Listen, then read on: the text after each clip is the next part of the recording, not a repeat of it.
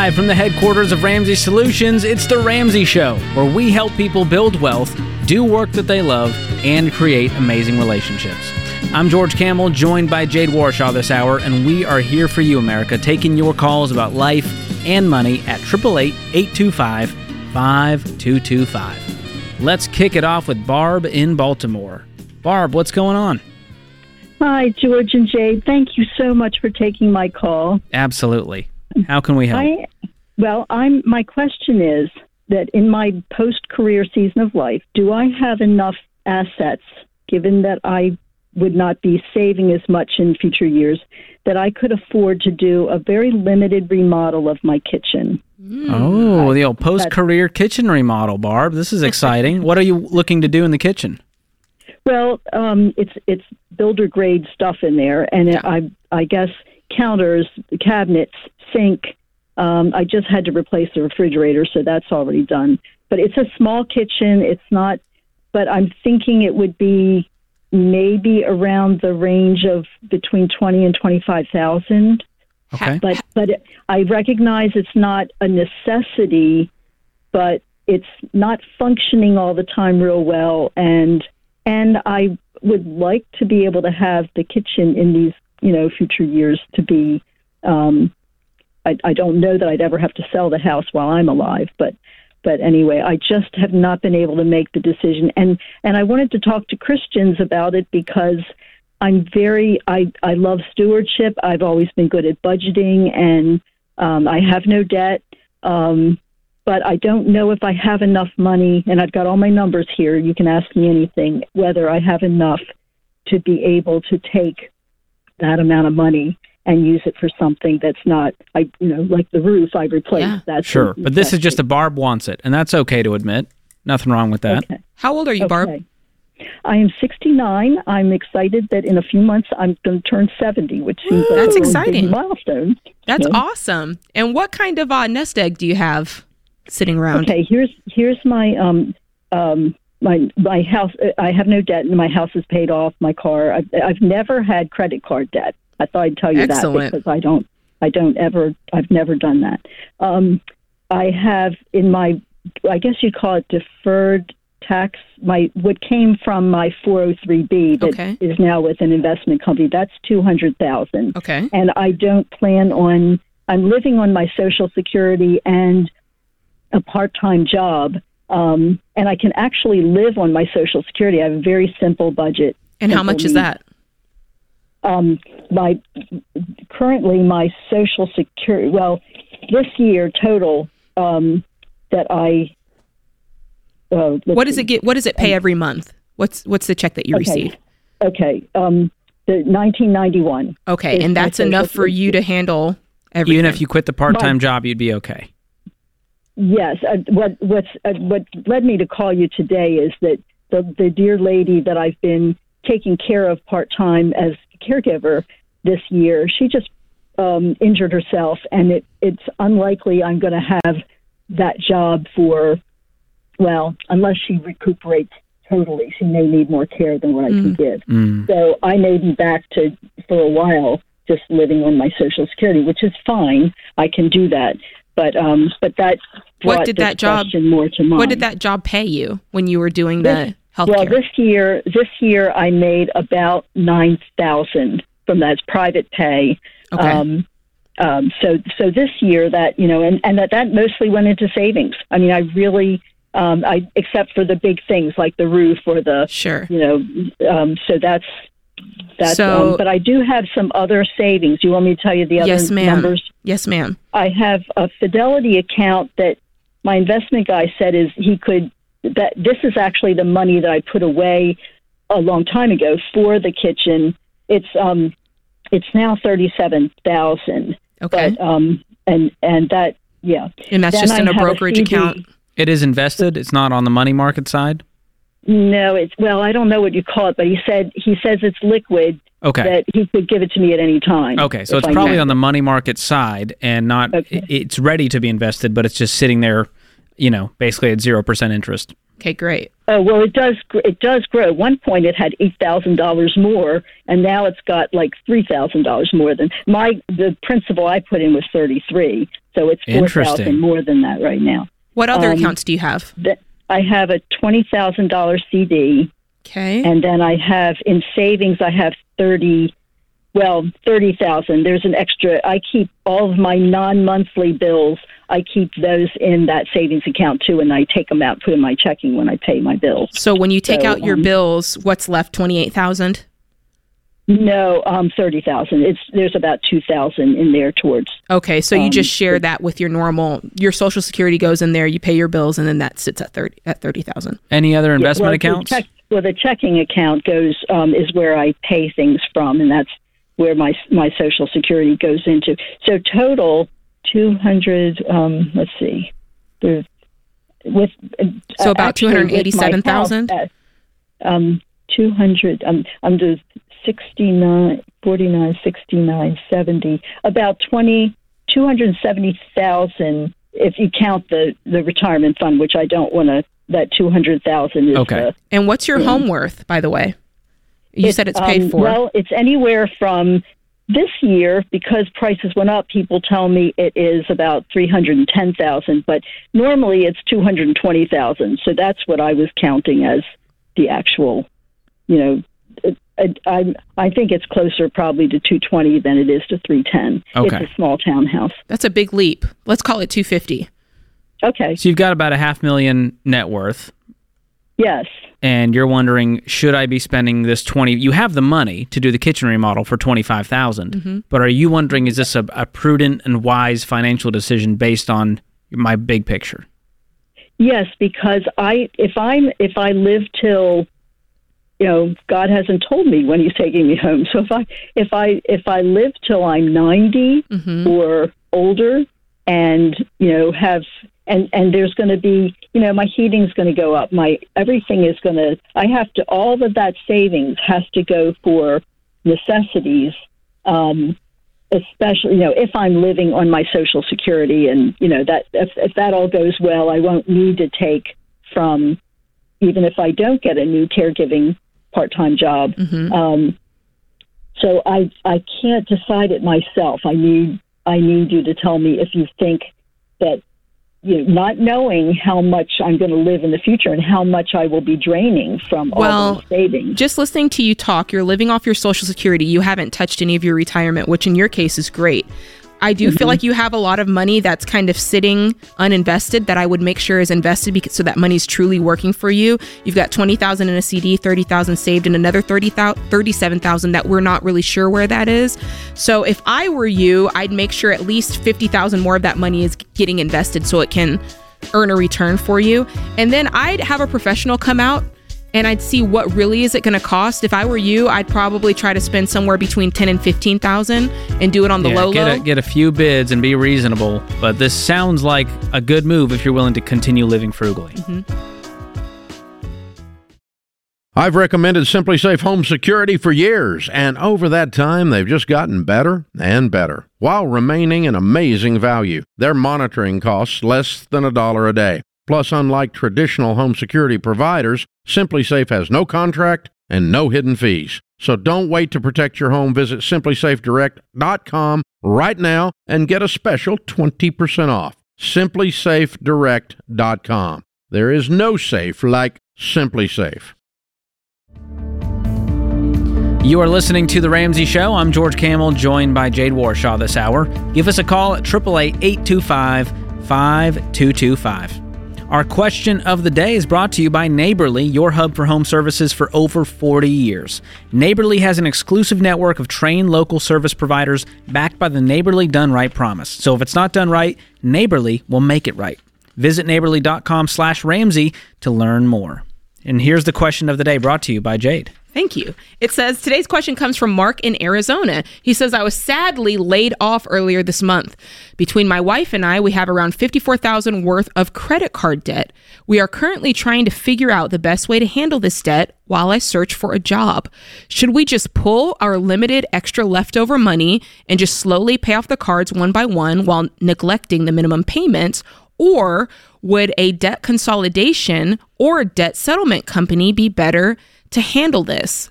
You know, if I'm looking at this, I think that what I'm sensing is you guys are panicking because it's like, oh my gosh, I just got laid off. We've got this debt. Now it's like, now we want to pay it off and you're feeling the crunch. I would call this a storm though. And whenever you're facing a storm, you want to make sure you're just battening down the hatches and making sure that you're getting out of the storm and getting through that safely. So I probably, one of your options here was, should we just pull all of our extra leftover money? And no, I would not do that. As a matter of fact, I would just kind of hold tight. And right now, I would focus on making the minimum payments, right? Just satisfy those minimums.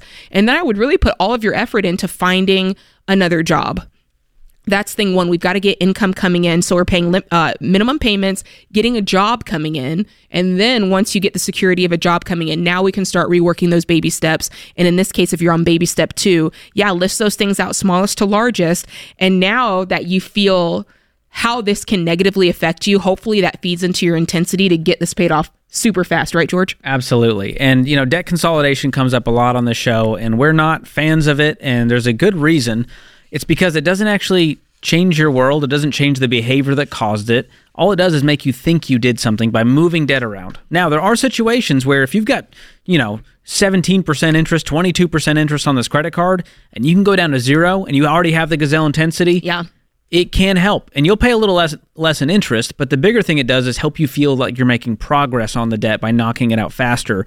But if you don't already have that kind of gazelle intensity, which many don't, yeah, then what they do is they get comfortable because they go, well, we're not paying any interest on it, so we'll just...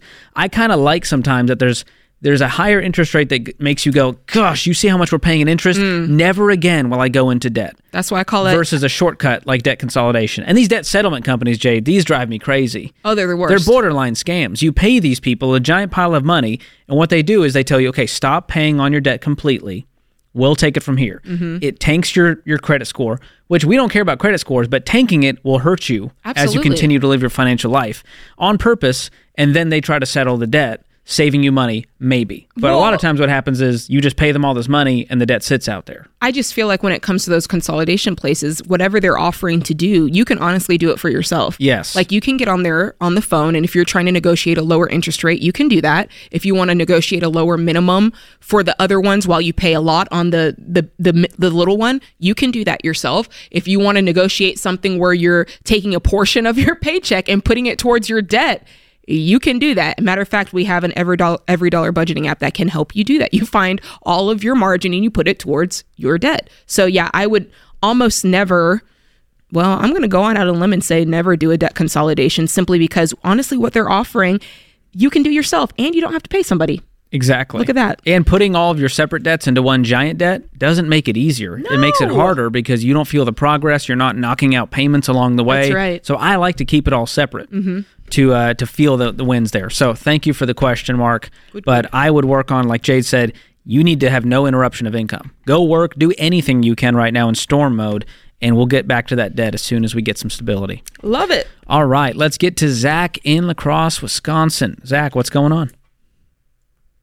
Hey, guys. I'm wondering what you think about liquidating some Roth IRA contributions to fund the purchase of some acreage adjacent to my current property.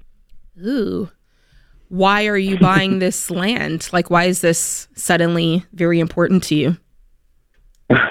Well, so it just came up. Basically, my neighbor just has a plot of land that he's owned for about 10 years, and he just said, hey, I'm, you know, within 6 months or so, I'm going to sell this place. Do you guys want it? And of course we do, you know, it'd be amazing to have 100 acres or whatever. So it did kind of come out of the blue, but it's certainly something that we would like to have, just really for recreation. So we have some acreage of our own and it butts up against it. So hunting and... So how many acres do you already have? 20.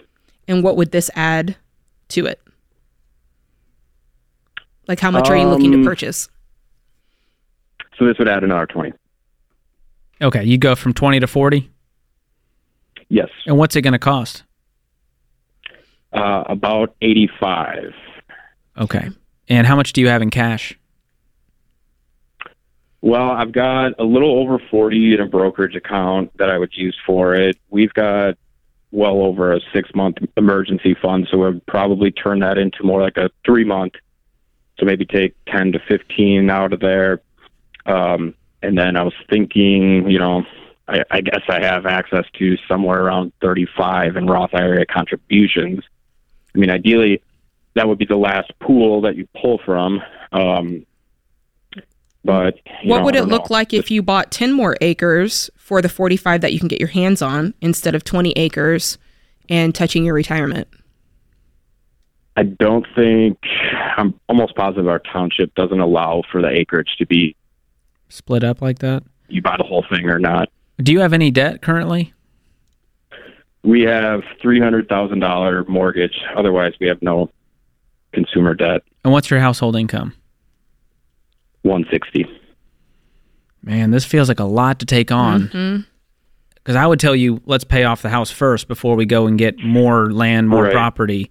I know you're itching to get more acreage, but unplugging. Now, for the listener's sake, let me make it clear that what you're talking about here is not withdrawing from a retirement account with taxes and penalties. You can take out the contributions from a Roth IRA without penalty. Mm-hmm. I wouldn't do it because it would hurt me too much to unplug all of that growth and future opportunity for that money. Because you sound young. How old are you? 35. Okay. Leaving that money in there, I would crunch the numbers because it may help you, step off that ledge, my friend, and go, oh, that's going to hurt too much later on. If I left this $35,000 to grow in this account, what would that turn into 20 years from now, 30 years from now? And how much faster can I just save up and try to pay cash for this land if I really want it? It still feels like doing too much on top of your $300,000 mortgage to then buy another $85,000 worth of land. We're talking $400,000 here, making 160. In today's world, it just feels like you're biting off a lot. And you may not regret it later. You may regret it. I don't know. Down the line, you may call back and say, I shouldn't have bought this land. But if you're going to do this deal, I would pause. And is there any urgency? Is he going to give up this land to someone else tomorrow?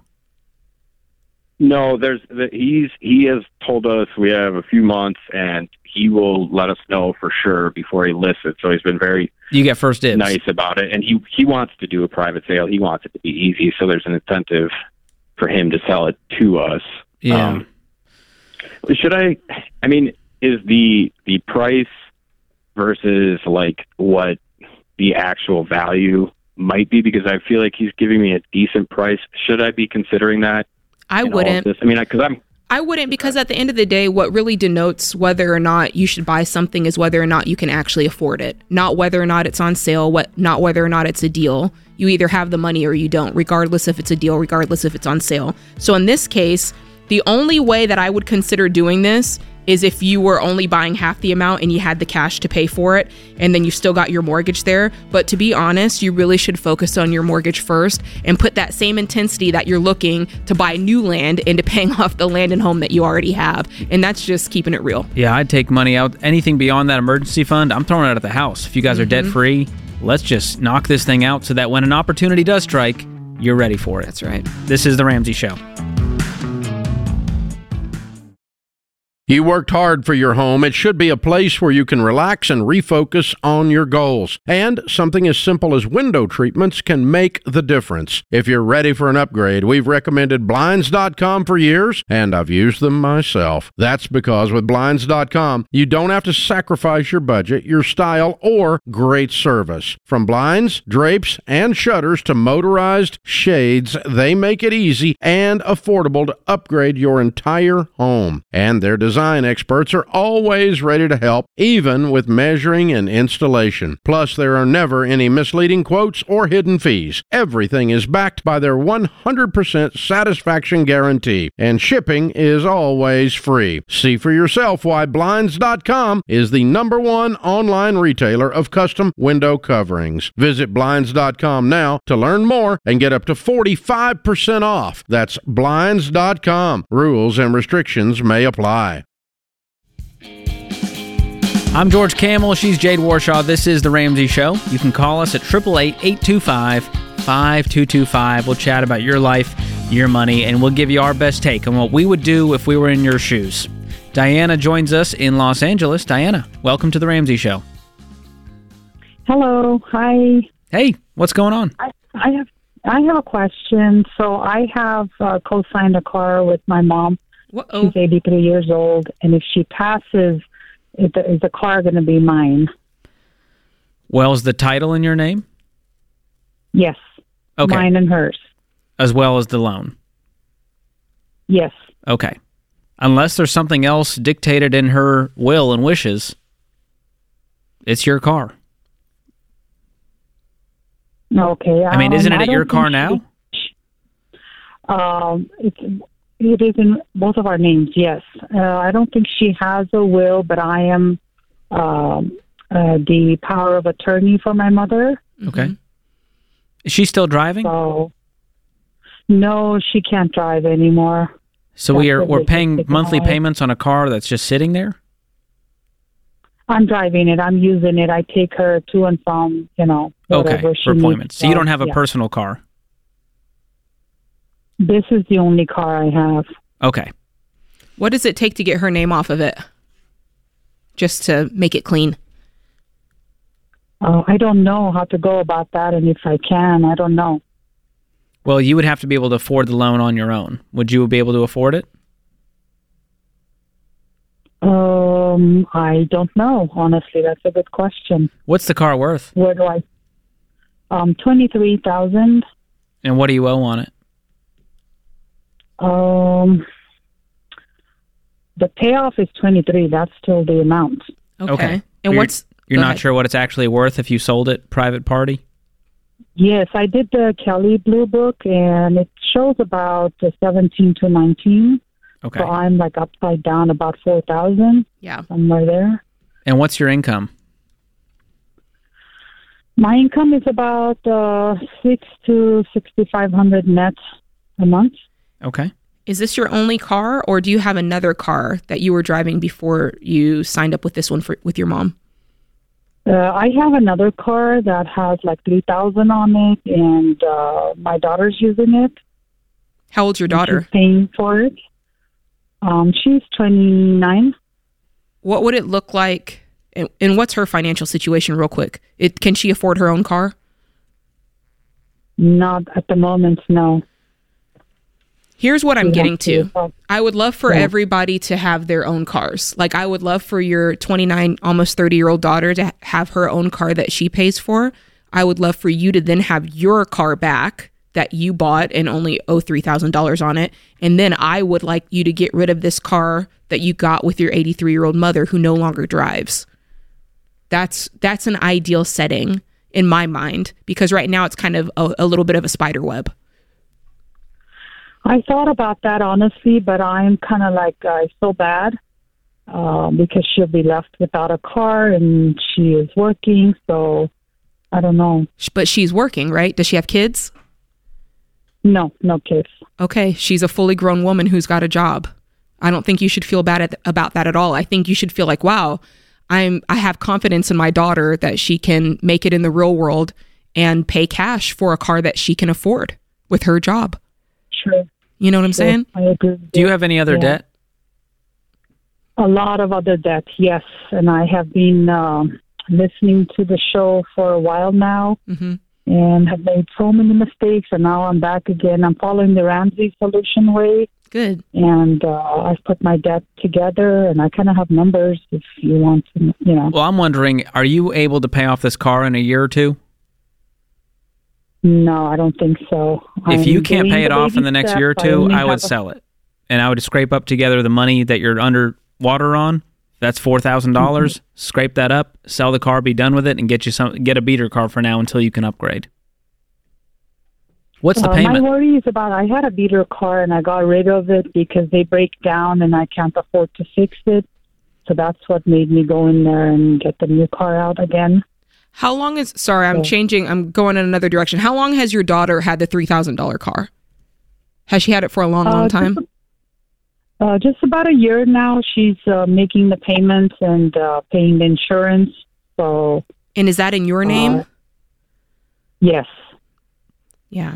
You got a lot of financial risk on your shoulders right now. If it were me, I would get that car back.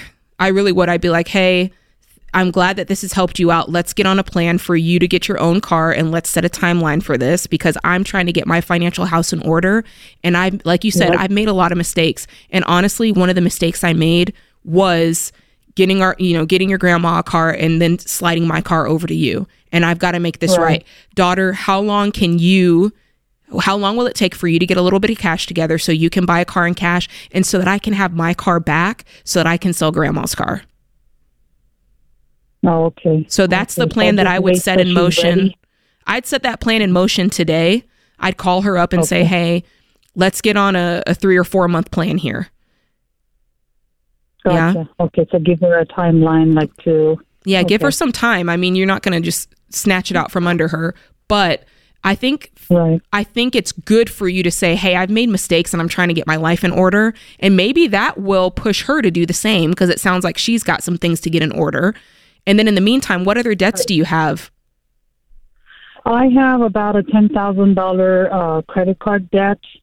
I have the car. Obviously, it's $23,000. Yeah. I have a plot that I just bought, which is like $12,000. And I have tax debt. How much is the tax debt? I would say $2,700 plus $1,900, whatever that total is. Okay. One's a tax from Utah, and one is here in California. Okay. And what's your income that you're bringing in? I bring in net from $6,000 to $6,000. Oh, that's right. You did say that. Okay. And what was the plot for? Was this like a funeral plot? I'm sorry? Was this a funeral plot? Yes, the plot for me, yes. I just bought it. And I'm making payments on that too. Oof. Yikes. Okay. Well, I know. The step zero is to stop going into debt. And that's the hardest step, truthfully, out of this whole plan, is just to stop the bleeding and go, no more. Debt is off the table. Yeah. If we can't pay for it, we got to figure out another way. If that means public transportation and getting on a bike, we're doing it. But right now, we've got to have that line in the sand. Otherwise, we're going to continue down this path, and there's always going to be something else that comes up. There's always going to be another reason to swipe the card. So I would cut up the cards, number one, and stick to using your own money. Okay. All of them. I already have. Good. And I paid off one small debt I did. I'm trying to do. I'm on step number two. Excellent. I just have $1,000, and that's all I have. The plot you bought, is that for you, or were you trying to help out your mom again? No, it's for me. My mom has hers that we just paid off, and, it's there. So... All right. This one is mine. Okay. So let's put this IRS debt at the very top of your list. This trumps everything in the debt snowball. We've got to attack this one with intensity and get this monkey off our back. Get Uncle Sam out of there. Okay. Then we can start focusing on the smallest debt, smallest to largest. We're going to increase our income. We're going to do what Jade said with this car and get out from under this weird situation where we found ourselves in. And that's going to give you some traction right there. You free up that car payment. How much is that?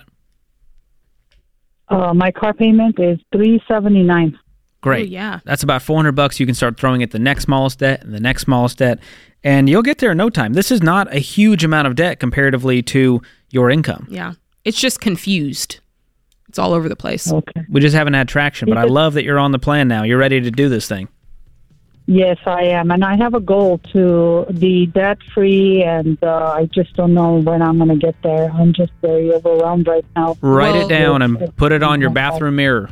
To remind yourself every single day. And let us give you EveryDollar, because if you can plug these numbers into EveryDollar, it won't be an unknown anymore. You can use the financial roadmap feature, plug all your numbers in, and you can see exactly when you'll be debt-free, exactly when you'll have your 3 to 6 months of savings, and that is going to give you a lot of peace of mind going forward. And you can sign up for our free EveryDollar webinar we're doing this Friday. I'll be leading it, everydollar.com/budgeting. I'll walk you through how to set it up, and hang on the line, we'll gift that premium version to you. Thank you so much for the call. This is The Ramsey Show.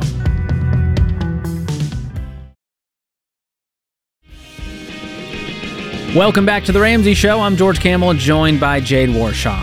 The number to call is 888-825-5225.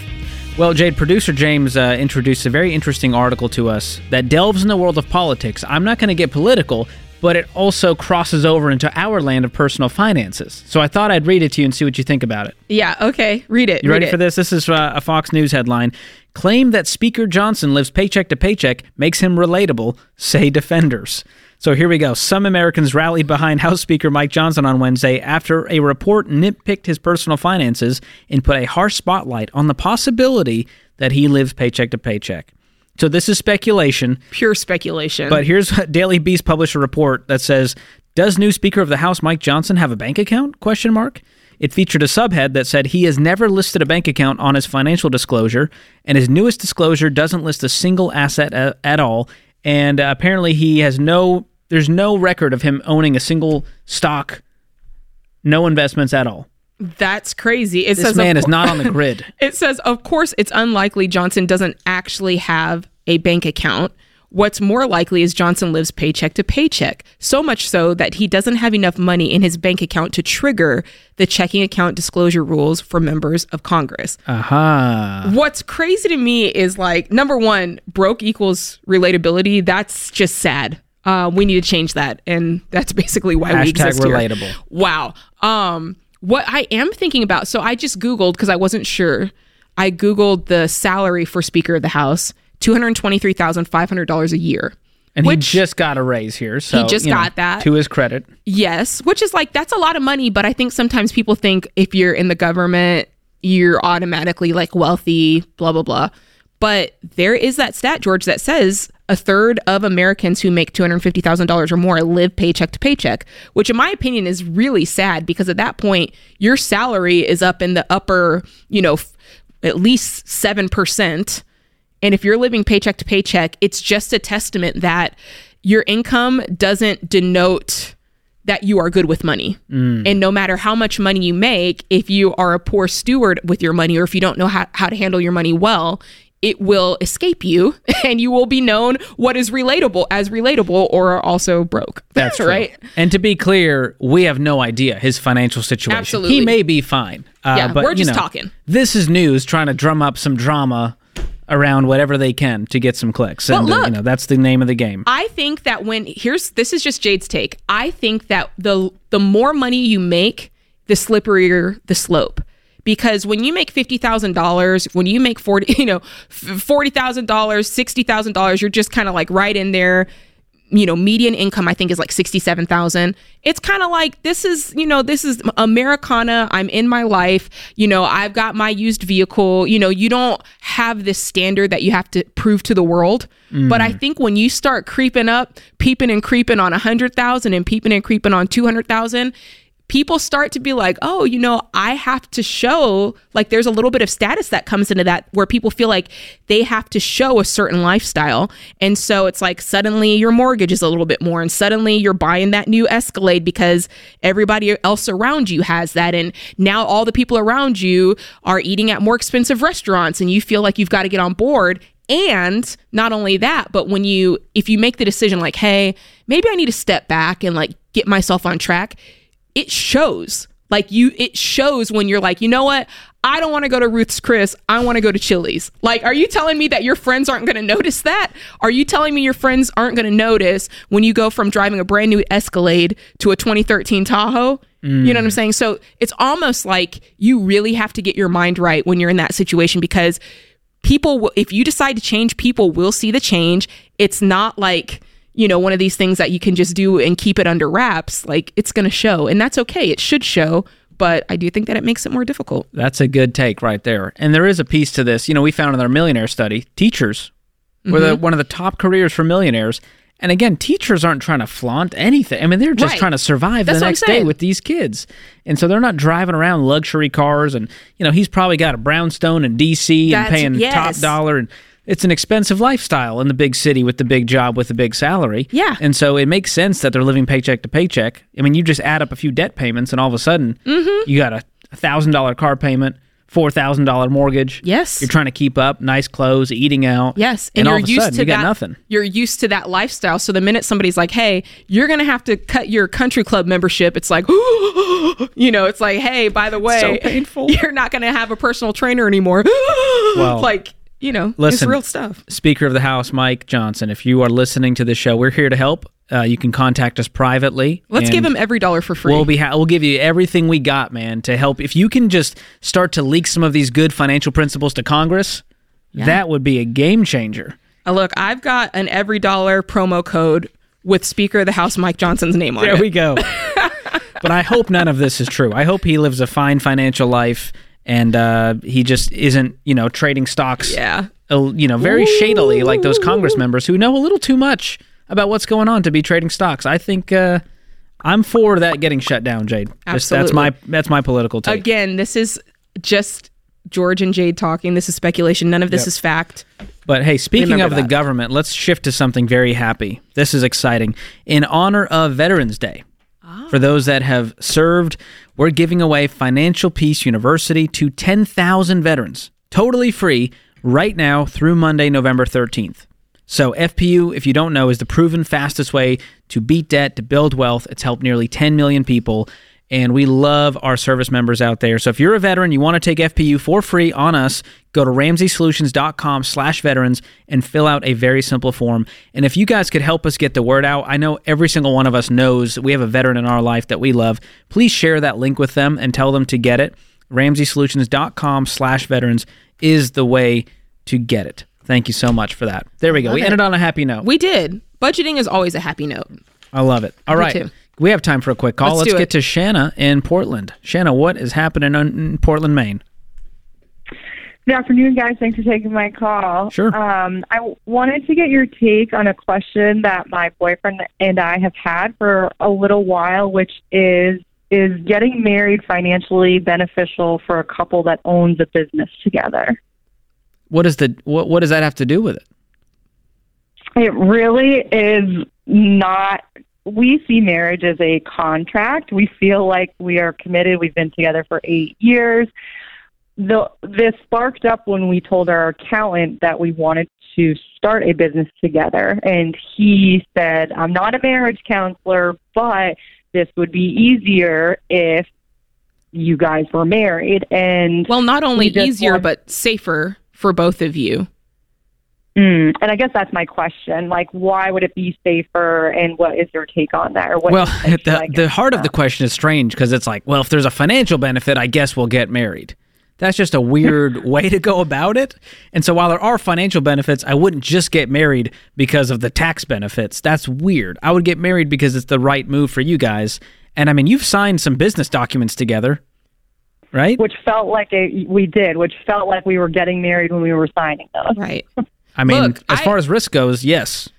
If you called in here and you were just like, hey, me and my boyfriend, blah, blah, blah, blah, blah, we have this business, we have this house, trust and believe, I'd be like, y'all need to go ahead and get married. And my attitude behind that would be more for the safety and benefit of both of you. I mean, you clearly love each other. You clearly want to do your life together. So that, in my mind, George, goes without saying. But in this case, if you're going to be in a business together, heaven forbid something should go wrong with your marriage. You want the safety of having a union together so that when you do get a divorce and this goes before a judge, there's complete fairness on both of your sides. Otherwise, if you don't have that cover of marriage, it's like either one of you at any point could just be like, hey, I'm out. Oh, and I'm taking this money. Oh, and I'm doing this. And there's just not the same protections there. Okay. I understand. That makes sense. Not that you would do that, but do you see what I'm saying? You never know what the future holds. Shanna, I hope you guys, if you're ready to get married, which I assume you are, you know, 8 years together, you're running a business together, take the next step. Mm-hmm. It sounds like it's time. If you have a healthy relationship, you've already committed to business, so let's commit to each other in that big way. Excited for you guys. I hope the business goes very well and the impending marriage goes well. That puts this hour of The Ramsey Show in the books. My thanks to Jade Warshaw, my co-host, all the folks in the booth, and you, America. We'll be back before you know it.